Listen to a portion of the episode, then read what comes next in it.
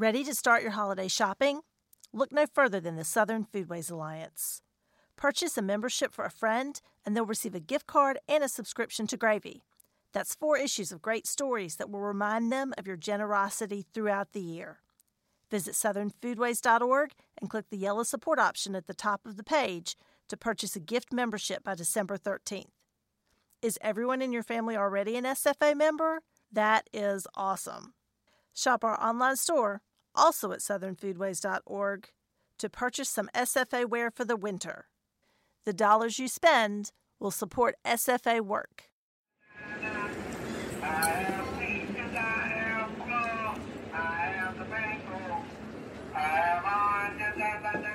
So, fun fact, Gravy listeners, that audio you just heard is not actually Arthur Robinson, known to most as Mr. Okra.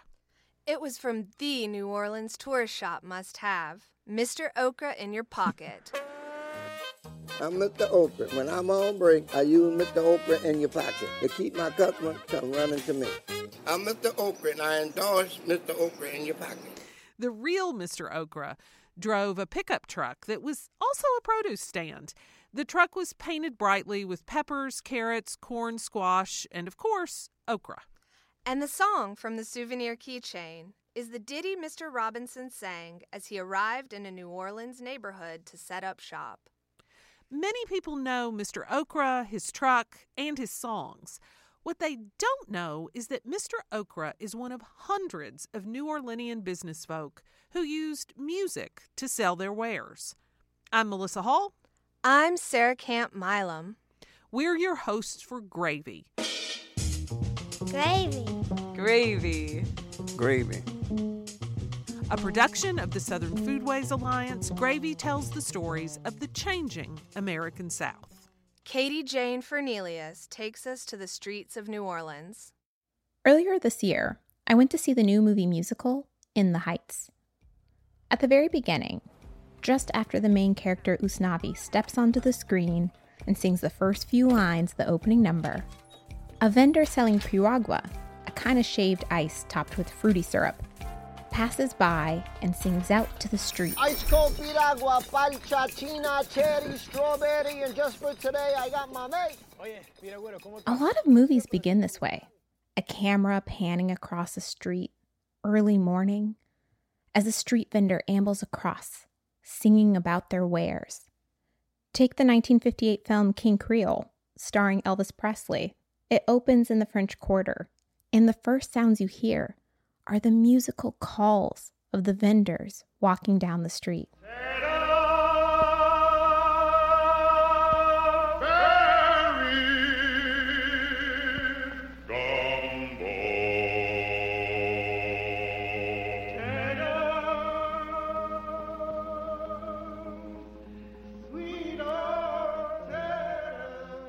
It's not just movies, though. The Gershwin opera, Porgy and Bess, features a soprano selling strawberries in Charleston, South Carolina.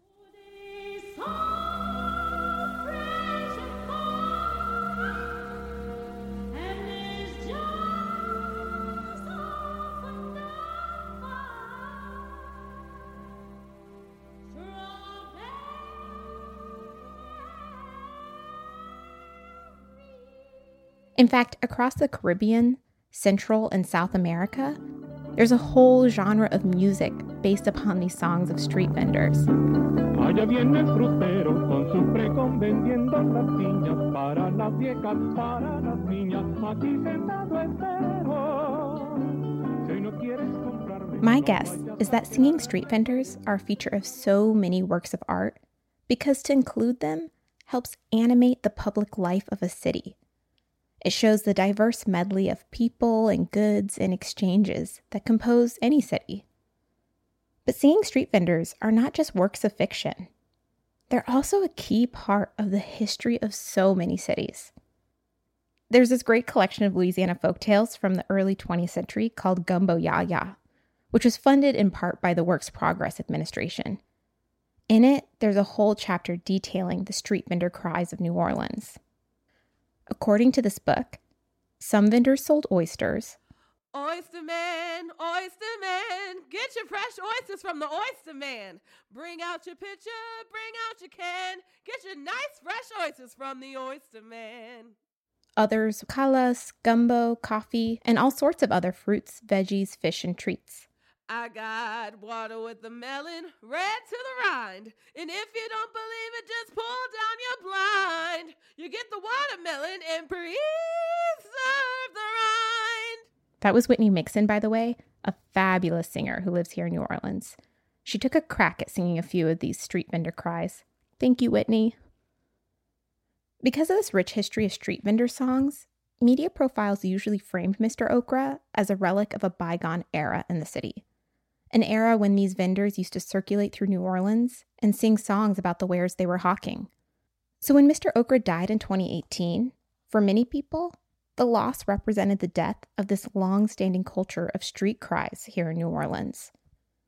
Yes, street food still exists here, but the practice of street food vendors each having their own unique calls and songs and jokes about their food, well, that can feel a little harder to find in the city. The Mr. Okra in Your Pocket souvenir keychain paid homage to the local celebrity, but it also revealed something about the story told about New Orleans, especially to tourists. That story said New Orleans was a city of brass bands, second lines, and parades. A city of blues, funk, and bounce. A city of gumbo, jambalaya, and crawfish boils.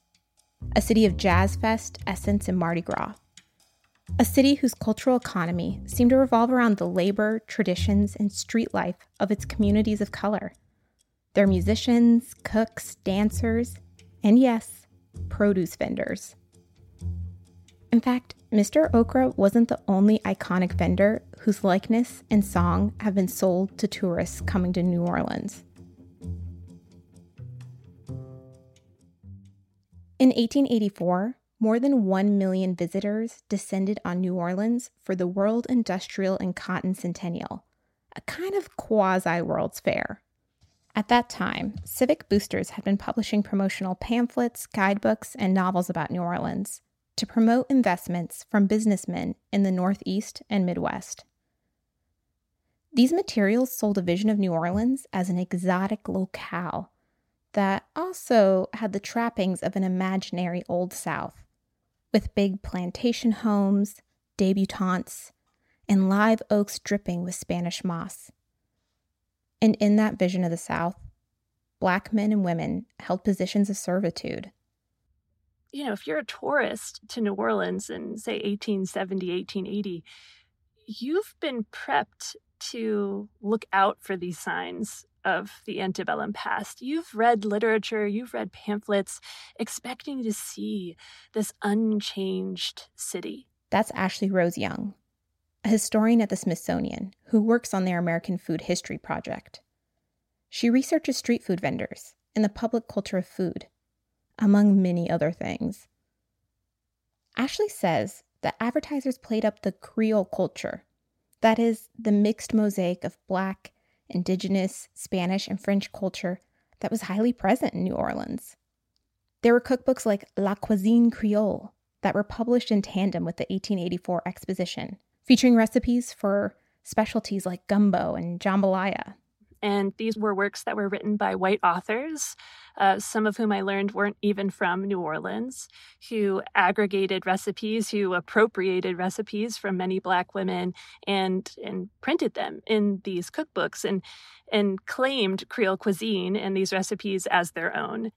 Sometimes these cookbooks might reference a Black cook who worked in a household, but rarely would those cooks be given genuine credit for their work. Instead, they were more likely to be framed as mammy like figures.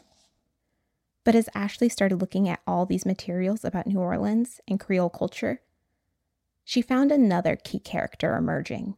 What I found interesting is time and time again, these references to street vendors and Black women street vendors in particular kept popping up in literary tales of New Orleans in historic cookbooks and newspaper articles, there was this almost literary trope of the Black French Creole street vendor. In 19th century New Orleans, street vendors came from a diverse set of backgrounds and certainly included free women of color. some vendors moved through residential neighborhoods. Others set up carts right in Jackson Square in the middle of the French Quarter. And these vendors were seen as an essential part of the scenery by tourists looking for quote unquote historic New Orleans. So imagine yourself walking into Jackson Square. And as you're walking through Jackson Square, maybe you start to hear the rumbling of carts coming by, heading towards the French market, bringing in fresh produce from surrounding farms. But amongst all that kind of hustle and bustle and, and the clinking of carts and the thwack of meat cleavers of the vendors, you know, preparing their, their meat at market, or you might hear a street vendor cry out about what they're selling, you know, and maybe it's a praline vendor. Pralines had been popular treats in New Orleans since at least the 19th century. Made from caramelized sugar and pecans, the delicacy emerged in part from the sugar plantations that helped drive the economy of the port city. And these were black women vendors who had been selling pralines, these beautiful, sugary, dainty candies with pecans um, that they've been doing for generations. And maybe they cry out in a very kind of sweet tone, very melodic, um, almost like a, a, children's lullaby. And she's sitting there on the steps of Jackson Square with a basket on her knees, you know, dressed in this almost antebellum costume, you know, a dress from 50 years ago. No one seemed quite so picturesque as the praline vendor or the pralinière. Because pralines existed before the Civil War, and their sellers tended to be older women who, in the late 19th century at least, were old enough to have lived during the time of slavery, popular depictions of pralinières portrayed them as dressing in the garb of the antebellum period and speaking with the vernacular of that time too. And tourists, they ate it up. I need to interact with this person. I need to pay a cent for for this praline and and and interact with almost a ghost of an, a bygone era. And this is a very, you know, problematic, highly romanticized vision of of New Orleans as this bastion of antebellum life, as as a place that went unchanged. To be clear, when we're talking about antebellum, we're talking about the time before the Civil War, the time when slavery was a codified legal institution in the country, the time when most black New Orleanians occupied a position of servitude. The nostalgia that tourism was selling was a nostalgia for a time of racial control. Antebellum was a convenient euphemism for all of this. But pralinières also used this nostalgic stereotype of the antebellum South to their own advantage. The praline vendor that I described in that antebellum garb, you know, that's not clothing that she was that she would choose to wear in her everyday life. Again, she was a savvy business person. She knew that those visitors were looking to engage with the antebellum past. They knew they wanted to experience the authentic, quote unquote, by seeing people in antebellum dress. And so she very skillfully and tactfully wore that dated clothing to attract more customers. Still, the fact that a street vendor and her songs were seen as emblematic of an antebellum South, or at least emblematic of some version of that past, and were used to promote New Orleans to investors who didn't even live in New Orleans, well, it brings up a lot of thorny conversations. What is the line between cultural appreciation and cultural appropriation? Maybe the pralinières were able to profit off of that image with each individual sale. But did they profit from any of the broader cultural industry built around selling New Orleans, like those cookbooks, travel guides, and fictional accounts? Probably not. But these kinds of dynamics are not just restricted to pralinières in the 19th century. After the break, we'll look at how street life has continued to be a key part of the imagery of New Orleans. And we'll ask what changed, if anything, between the days of the pralinières and the days of Mr. Okra.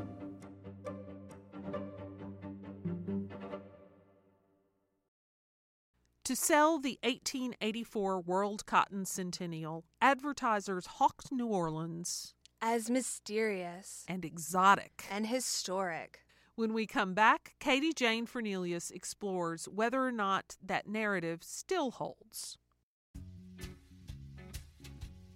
Got a cast iron cook on your gifting list this holiday season? A piece from Lodge Cast Iron's Blacklock line, a premier cookware, will delight them.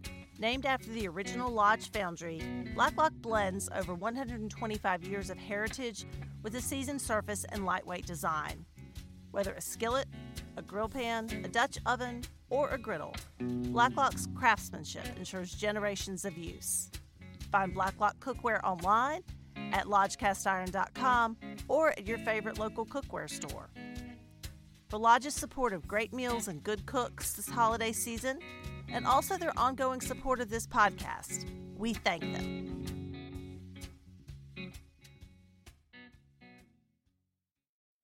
So, before the break, we traveled back in time to 1884 when New Orleans hosted the World Cotton Centennial.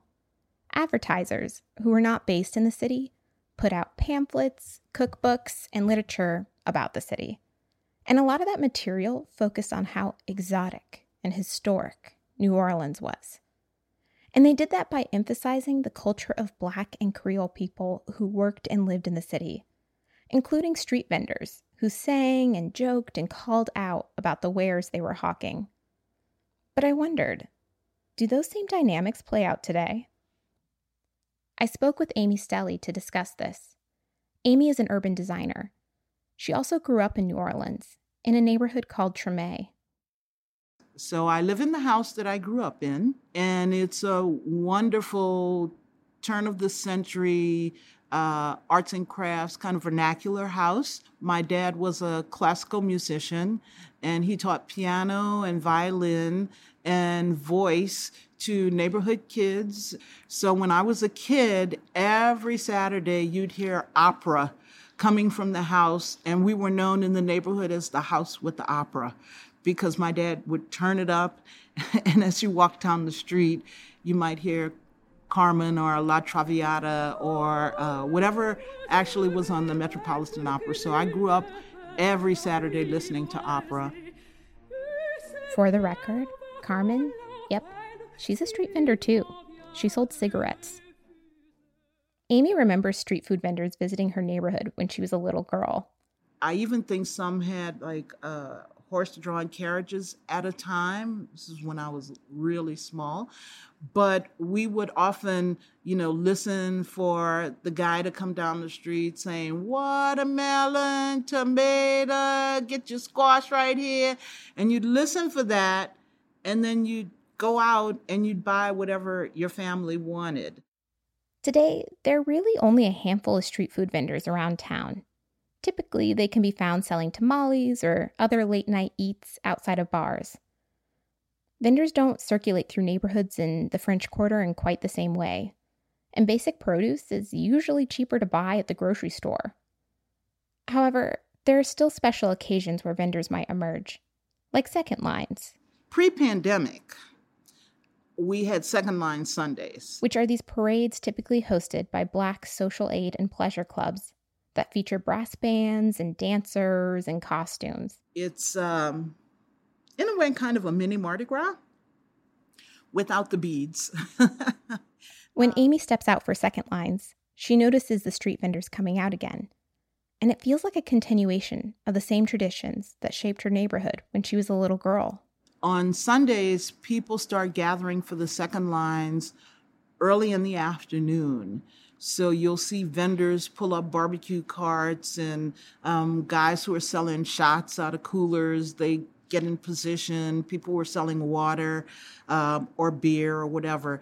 They'll sort of position themselves along the second line route um, so that they can capture a lot of sales. So the first thing you see set up is the food, actually, on Second Line Sunday. And then slowly but surely, people will start to congregate and walk up and down the streets. Tremé, Amy's neighborhood, is intersected by this large street called Claiborne Avenue, which Interstate 10 barrels right over. This interstate, like so many across the South, cut apart her walkable, thriving neighborhood full of black families and businesses when it was erected in 1968. Amy says that it's her life's work to dismantle the highway, which she calls a monument to racism. But she also recognizes that the highway's overpass created a special covered area on Claiborne Avenue, which is now the setting for some street vending today. Street life is everything in New Orleans because we live in the streets. So, my interpretation is that the culture never stopped. The highway changed it. The highway made the street less desirable, but Black people in New Orleans continued to claim that space. So Claiborne became the mecca, the heartbeat of Black New Orleans. If street vendors feel spare around New Orleans, it may be because of decisions like erecting the highway, which displaced Black and working class communities. It also may be because of policies that criminalize the informal economy that so many working immigrant communities and communities of color rely on for selling and buying goods and services. In fact, just a few weeks ago, the city government announced it would be cracking down on so called illegal food vendors across New Orleans, including the street vendors of second lines. But still, in spite of all of this, the vibrant public street life of Black New Orleanians persists. And this very same resilient, flamboyant street culture of Black New Orleanians is exactly what the tourism powers that be of New Orleans commodify today in order to lure tourists to the city. Street vendors are often these signposts for authenticity, especially when a writer or a playwright or a director, you know, they want to somehow establish the local culture. They want to establish the scene. That's Ashley Rose Young again. She's a historian at the Smithsonian who studies street food and public culture. And it, and it really doesn't do justice to what I think we're trying to talk about, which is the much more complex, much more nuanced stories of resilience and tenacity and innovation that street vendors uh, bring to the table. So it's not just a way of getting food, it's it, it's more symbolic of interconnectivity and and the role of of Black New Orleanians in particular in, in provisioning the city and the and how they've been doing that for generations and generations. I asked Amy about this. What does it mean to sell New Orleans as a tourist destination through the selling of this informal street culture? What does it mean to sell the second line? To peddle souvenir keychains of a vendor's song? to commodify this black culture so essential to the city. And who exactly benefits from that? It, it's interesting that you use the word commodification because I was thinking of that exactly. And there are a lot of conversations um, that surround that issue.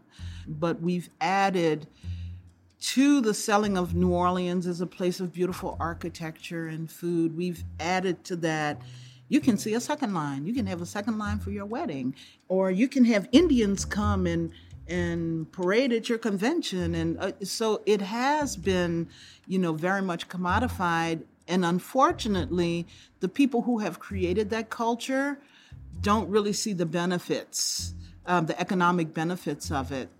I guess the moral of that story is we we do have to watch and, and carefully place culture. We have to carefully place where it occurs, how it occurs, how people see it, how people enjoy it, so it doesn't come off as an entity, you know, that that can be commodified. Uh, and it also shows how the people of New Orleans, black people in particular, have made lemonade out of lemons um, because now these things have a lot of value and they've become assets. So I, when you think of the dynamics and, and how we create and how we plan for the future, I think we have to be mindful of how we frame culture and how we frame street life and everything that makes New Orleans New Orleans. Because if we do it incorrectly, it becomes buffoonery and then that doesn't do us any good. You know, we become a mockery of ourselves.